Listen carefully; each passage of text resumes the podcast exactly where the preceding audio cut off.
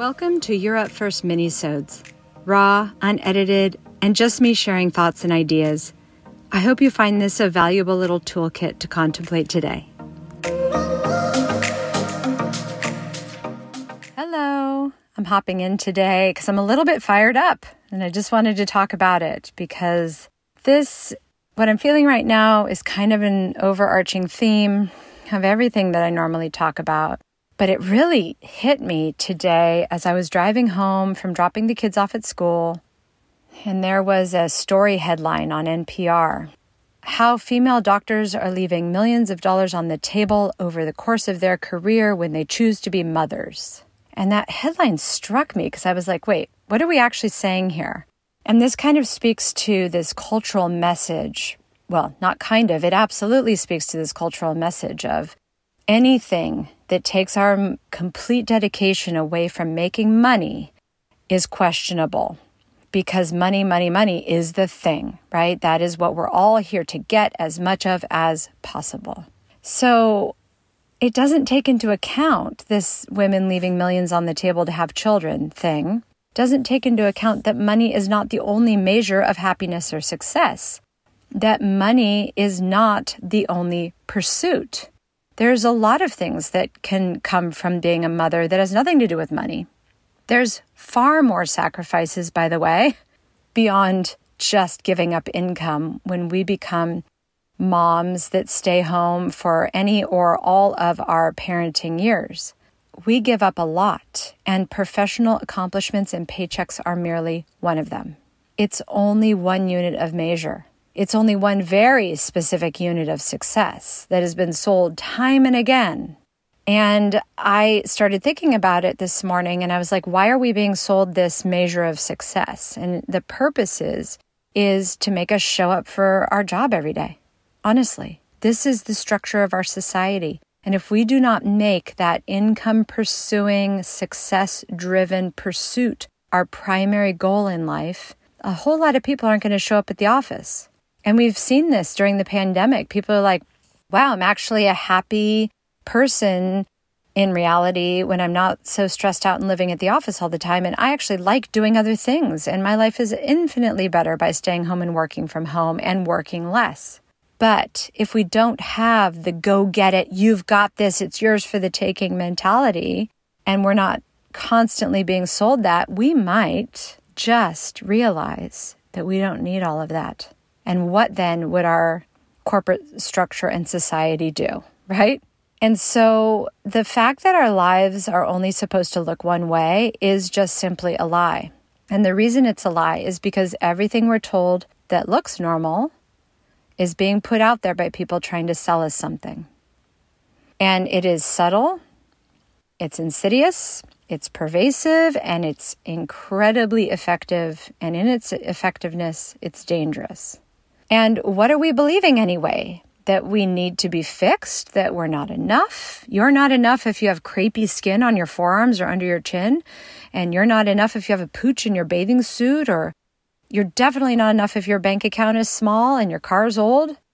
The list goes on and on for days, and the message is clear. We need you to feel like not enough so we can sell you what we think will fix that. And everybody's doing it. The workforce does it. Anybody marketing a product is doing it. Anybody really trying to sell us anything is doing it. You're not enough. You're not enough. So, one of the big things about this podcast that really has me passionate and fired up about it is that I don't show up here every week to tell you how you should do things. I show up here every week to say, you've already got the answers. And this is simply how I'm finding my answers. And if the way I'm doing it can help, fantastic. But really, what this is about is you finding what works for you and you defining what looks right for you and you deciding what brings you happiness and joy and fulfillment and what does your version of success look like. And so this other way of doing it leaves out all the ways we feel enough to ourselves. What makes you happy? And so pursuing things according to how others see fit leaves out one fundamental thing, and that is what are the ways we feel enough to ourselves? What makes you happy? That is your definition of enough. What brings you joy? That is your enough. What do you want to eat? What do you want to wear? What do you want to say? And who do you want to spend life with? Do you want to stay home? Do you want to quit? Do you want to do without? Do you maybe want to say no? Or hit pause? Or not decide today? Maybe today you just feel confused or really, really tired. Maybe tomorrow you're not going to care. Or any number of things along these lines. This is exactly what informs what is right for you because that confusion you feel today may be the invitation to pause and listen for the thing that is your next step. And maybe being really deeply tired and saying no to an invitation to dinner or a party or to have a conversation on the phone with somebody, maybe that deep tired is your invitation to go to bed and to do what feels good and right for you. These are not failures. These are the new definition of success. I will say that again. These are not failures. They're the new definition of success. Confusion is a portal to enlightenment. Tired is an invitation and a portal to rest. Not caring means that you can find the things that you do care about.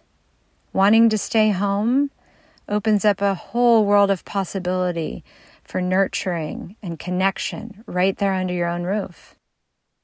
This is what success looks like. You already know what it is for you.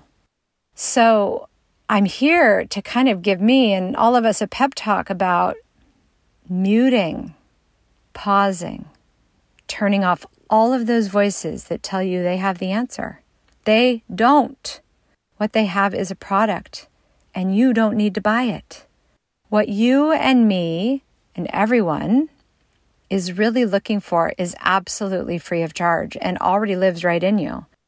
To know yourself and make friends with yourself will absolutely result in not wanting or needing any of these things we're being sold.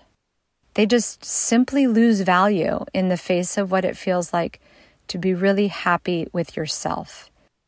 Even if every day isn't great, even if it's messy, even if things fall apart to be really content with the life that you already have, the things you already own, the accomplishments you've already checked off, it is the greatest and most powerful achievement on earth. To be really and truly content with exactly the way things are in this moment. As imperfect and messy as they are. And I'm telling you, I'm talking to myself here because I cannot stand imperfect and messy. I cannot stand it, but I am learning to live with it and even more miraculously, I am learning to be in love with it. I am learning that the letting go and the surrender to the imperfection is not only the work, but the gift. Oh man, so powerful. And then watch that healthy glow. Watch that beautiful bod come up. I mean, you're not going to believe it. Get ready for that feeling of gratitude to naturally appear. No forcing it or faking it. No journaling about it. It'll just arrive. And all of these other things that you feel are boxes to check off every day. Like, I have got to feel grateful. I've got to be happy. I've got to, all of these things that we tell ourselves we have to do in order to pursue happiness, throw it out and instead follow that thing, that feeling, exactly what it is in that moment, that day, that period of time that feels right and good to you. That is your truth. That is what we call your truth. That is what you can call your truth. The only, only place to know what is right for you and to be your best version is to do what is right for you. And the ripple effect, the rising up, the gift that that will be for everybody around you I invite you today, as I am doing today, be selfish. Be selfish because you will be amazed at when you are self focused, self inward, self prioritizing, how everybody will benefit from that. It will get messy at first. It won't look like that at first. But if you stay with it, you breathe through it, you stay committed to yourself, your truth, your happiness, what feels good to you, it will create the most amazing relationships, opportunities, and achievements around you that will just absolutely blow your mind. I know it because I'm living it. And it is messy and uncomfortable and all kinds of things. It is supposed to be that way. It is supposed to be something that we work for in the best possible way, inward, not outward, for ourselves and nobody else. And in the process, everybody will benefit.